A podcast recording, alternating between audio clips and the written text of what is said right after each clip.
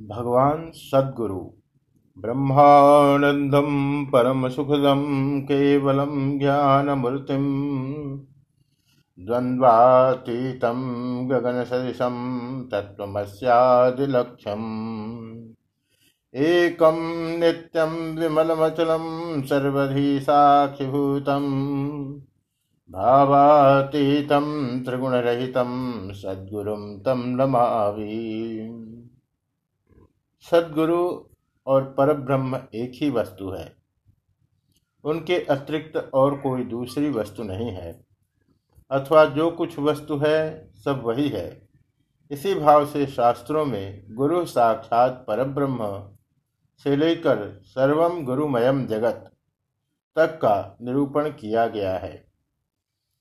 चौबीस तत्वों को चौबीस गुरुओं के रूप में कहकर भी यही बात प्रकट की गई है। परंतु इन सर्वस्वरूप या आत्मस्वरूप सदगुरु की उपलब्धि अपने बल पर अहंकार को लेकर नहीं की जा सकती। यह जब स्वयं अपने को प्रकट करके स्वयं अपने आप को वर्ण करते हैं, तभी इनकी उपलब्धि होती है। इस व्यवहारिक जगत पर दृष्टि डालने से ऐसा जान पड़ता है कि उन्होंने अपने को तीन रूपों में प्रकट किया है। यो तो सभी उन्हीं की अभिव्यक्तियाँ हैं, परंतु आत्मदान करने के लिए मुख्यतः इन्हीं रूपों में आकर उन्होंने सोते हुए जीवों को जगाया है। वे तीन रूप ये हैं, दिव्य, सिद्ध और मानव। इन पर कुछ और विचार किया जाता है। दिव्य सदगुरु, पुराणों में सृजन, पालन तथा संहार के तीन अधिकारियों का ही वर्णन आता है, जिन्हें ब्रह्मा, विष्णु और रुद्र कहते हैं। परंतु तंत्रों में दो और, तिरोधान तथा अनुग्रह के अधिकारी ईश्वर और सदाशिव का वर्णन हुआ है। ये अपने अपने शक्ति से विशिष्ट होकर दस हो जाते हैं। इन शक्तियों की समष्टि रूपा एक आदि शक्ति तथा उसे अपने अंदर रखने वाले, जिनसे कि वह अभिन्न है पर ब्रह्म ही आदि दिव्य सदगुरु है। इनकी परंपरा इस प्रकार बनती है। पहला आदिनाथ, शुद्ध अहंकार रहित इच्छाहीन एक अद्वितीय त्रिविध परिच्छेद शून्य, अनंत, अपार, सच्चिदानंद स्वरूप, परब्रह्म, परमात्मा ही आदि गुरु आदिनाथ हैं। दूसरा आदि शक्ति यह यद्यपि उनसे अभिन्न ही है, तथापि समस्त विभिन्न शक्तियों की आश्रय स्वरूपा समस्त शक्ति रूप होने के कारण भेद विवक्षा करके उन्हें द्वितीय गुरु कहा जाता है। जैसी निद्रा टूटने के पश्चात और देह बुद्धि होने के पूर्व मैं हूँ, इस प्रकार की सुषुप्ति सुख से अभिन्न वृत्ति होती है। वैसे ही इन्हें समझना चाहिए। तीसरा, सदाशिव।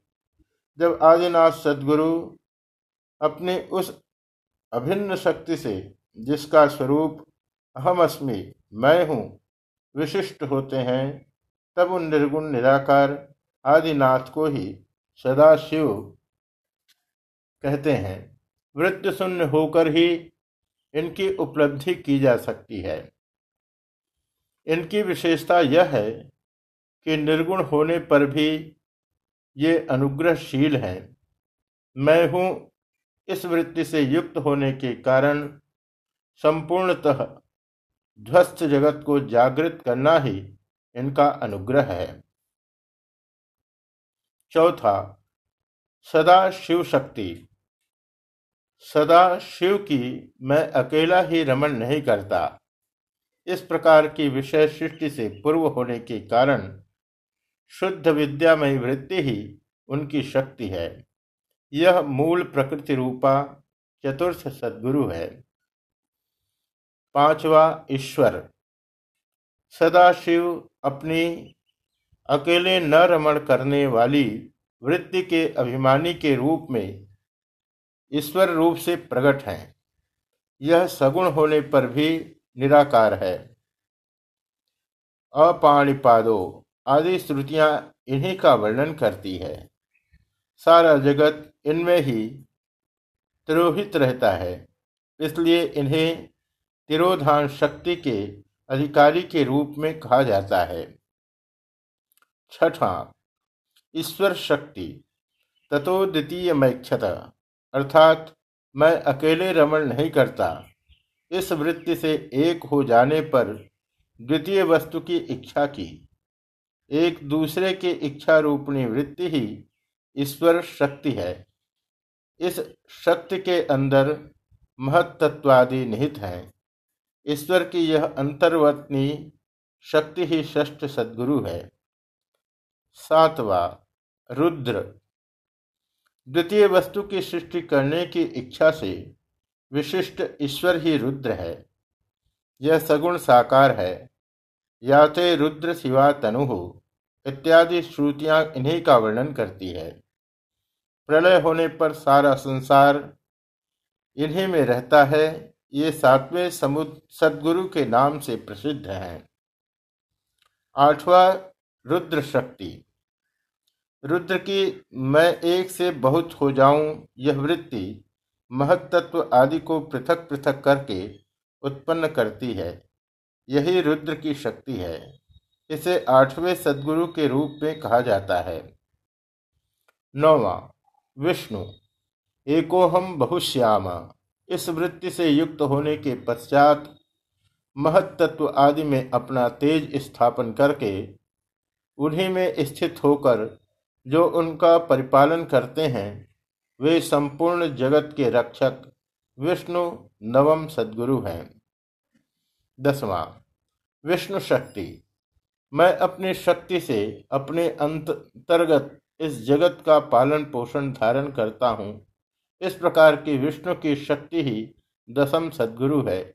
यही समस्त तत्वों के रूप में स्थित विश्व का पोषण करती है। ग्यारह, ब्रह्मा। तत्वों के अंदर स्थित जगत को अपनी वृत्ति से देखते देखते तन्मय हो जो विराट के रूप में आविर्भूत हुए। सब विभिन्नताओं को सृष्टा, समष्टि, जीव स्वरूप, ये ब्रह्मा ही ग्यारहवें सदगुरु हैं। बारह, ब्राह्मी शक्ति। मेरी प्रजा लौकिक, पारलौकिक तथा पूर्ण सुख प्राप्त करने के लिए यज्ञादि करें। ब्राह्मण ब्रह्मा की यह क्रिया रूपा वेदमयी वृत्ति ही शक्ति है। यह बारहवें सदगुरु है। यह सब बारहों दिव्य सदगुरु अनादिकाल से अज्ञानमयी माया में सोने वाले जीवों को जागृत करके स्वरूप की ओर सर्वदा प्रवृत्त करते रहने के कारण सदगुरु हैं। ये एक ही सत्य के बारह लीला स्वरूप हैं। इनमें से किसी की शरण ग्रहण करके जीव साधन राज्य में अग्रसर हो सकता है। श्री भगवान के ज़ोर के साथ कहा, भगवान ने ज़ोर के साथ कहा गया है कि जीव को परम गुरु के रूप में परमात्मा ही वर्ण करना चाहिए। मनुष्य तो स्वयं माया के झपेटे में पड़ा हुआ है भला वह दूसरे का क्या उद्धार कर सकता है? वास्तव में संत सदगुरु तो भगवान ही है। इनके अतिरिक्त सनकादि सिद्ध सदगुरु और श्री शंकराचार्य मानव सदगुरुओं के चरित्र अलग है।